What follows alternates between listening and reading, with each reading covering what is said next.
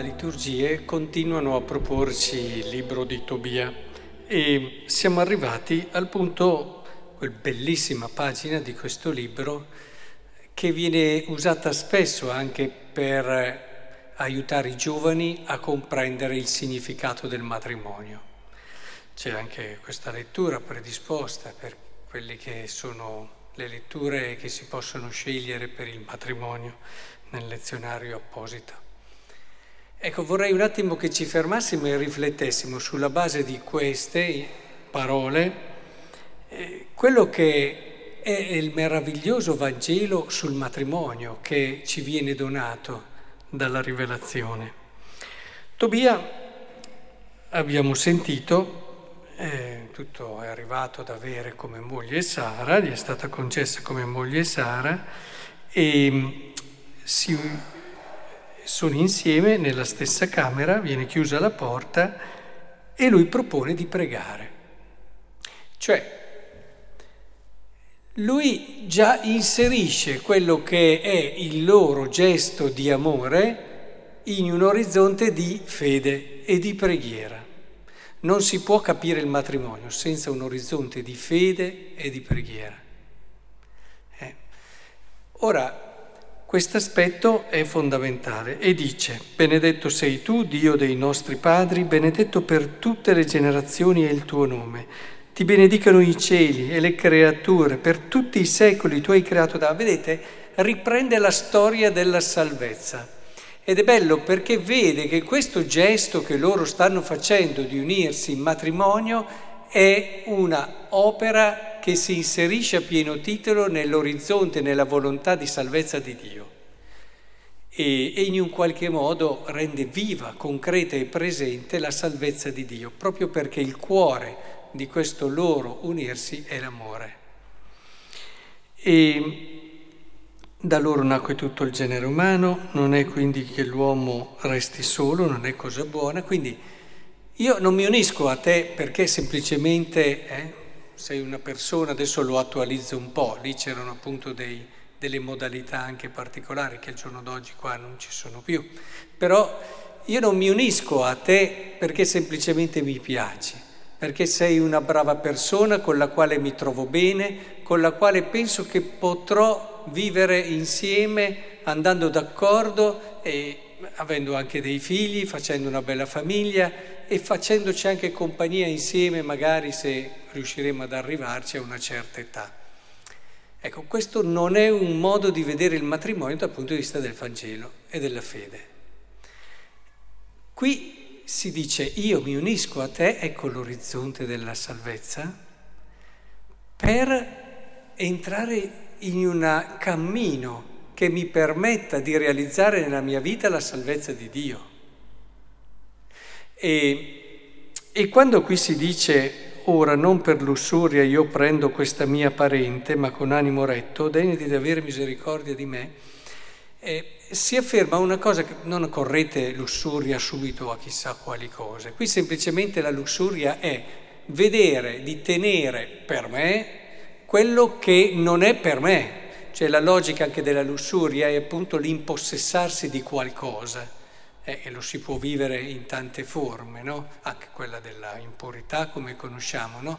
Tu usi, tu ti impossessi di qualcosa, invece di entrare nella logica del dono, tu in un qualche modo ti impossessi di qualcosa. Ecco, la logica è questa, non ci impossessiamo del matrimonio, non vediamo il matrimonio come un qualcosa per me, cioè tu mi permetti di essere felice, mi fai stare bene, con te posso costruire tante cose. Poi è chiaro che nella vita a due c'è il dare, c'è l'avere, ci si dona, ma qui è un discorso fondamentale che sta sotto. Cioè io ti sposo perché capisco quello che è un disegno di salvezza che Dio ha su di noi. Lui ci ha fatti incontrare e lui ci permette di realizzare quella che è la nostra salvezza conoscendo te, Signore, conoscendo che cos'è l'amore e facendo vivere nella storia l'amore che tu ci hai donato. Quindi io penso che tu sia la persona più adatta per fare questo cammino con me.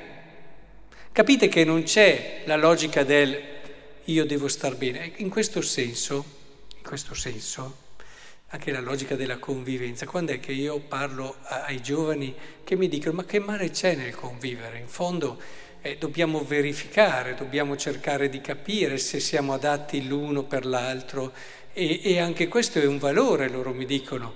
E, e dopo magari ci arriviamo ad impegnare. Io cerco di fargli capire che paradossalmente con queste scelte loro mettono fragilità nel loro matrimonio. Eh, loro vogliono renderlo più sicuro e invece paradossalmente rendono più fragile. Perché? Perché la logica è quella del se ci troviamo bene, cioè se io mi trovo bene e lei si trova bene, bene, allora andiamo avanti. Ma capite che il riferimento sono sempre io? Capite che il riferimento sono sempre io? E, e di conseguenza se poi un giorno, perché poi tanto in quegli anni dove provi non provi tutto quello che ti succederà dopo, anzi spesso dopo succede e questo è anche una prova perché sono tantissimi matrimoni che dopo la convivenza crollano.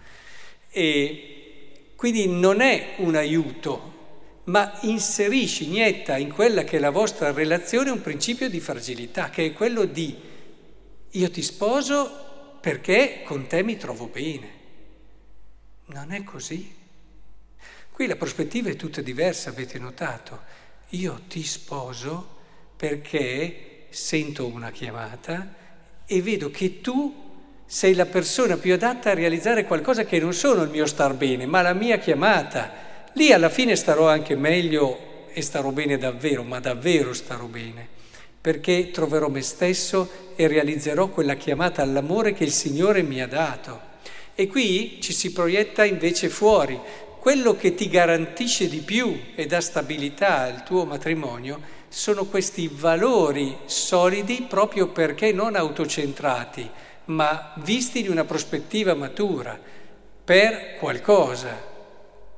E allora possono arrivare le difficoltà, possono arrivare, ma visto che io ho un obiettivo che non sono il mio star bene, affronto con più solidità, con più forza anche tutte le difficoltà. E invece se la logica è quella del mio star bene, capite anche voi come mai tanti matrimoni al giorno d'oggi vanno in crisi. Perché prima o poi arriva sempre il momento in cui non stai bene. Ditemelo voi, se non arriva. E se questo basta per dire allora io non ti amo più, tu non sei la persona giusta, ma è alla radice, è l'approccio che va cambiato. E diciamo però tutto, eh, non sempre i nostri giovani hanno chi li educa in questo e purtroppo hanno spesso tanti maestri dai media, adesso i social e tutto, ognuno insegna, ognuno si sente maestro e hanno tanti maestri che invece insegnano loro altre logiche che non li aiutano a dare questi fondamenti e questa solidità alle loro scelte d'amore. Ecco, questo brano secondo me è un brano che dobbiamo riprendere spesso far conoscere ai nostri ragazzi e non solo, anche per noi fa bene perché tante cose magari le vediamo in riferimento a noi e, e che dia loro quella prospettiva, quel guardare oltre sé, quel sentirsi chiamati a cose belle, a cose grandi e questo camminare insieme, sostenendosi, aiutandosi e sapendo che l'altro mi promette che sarà sempre fianco a me per realizzare quella cosa che condividiamo insieme alla quale ci sentiamo chiamati insieme. Ecco, questo è il Vangelo della, del matrimonio, quel Vangelo che il Signore ci ha donato e che spetta a noi annunciarlo con la nostra vita. E mi auguro davvero che sempre di più vi siano famiglie che senza fare chissà che cosa, però con questo spirito possano rendere viva, concreta e tangibile la salvezza di Dio e questo Vangelo al mondo.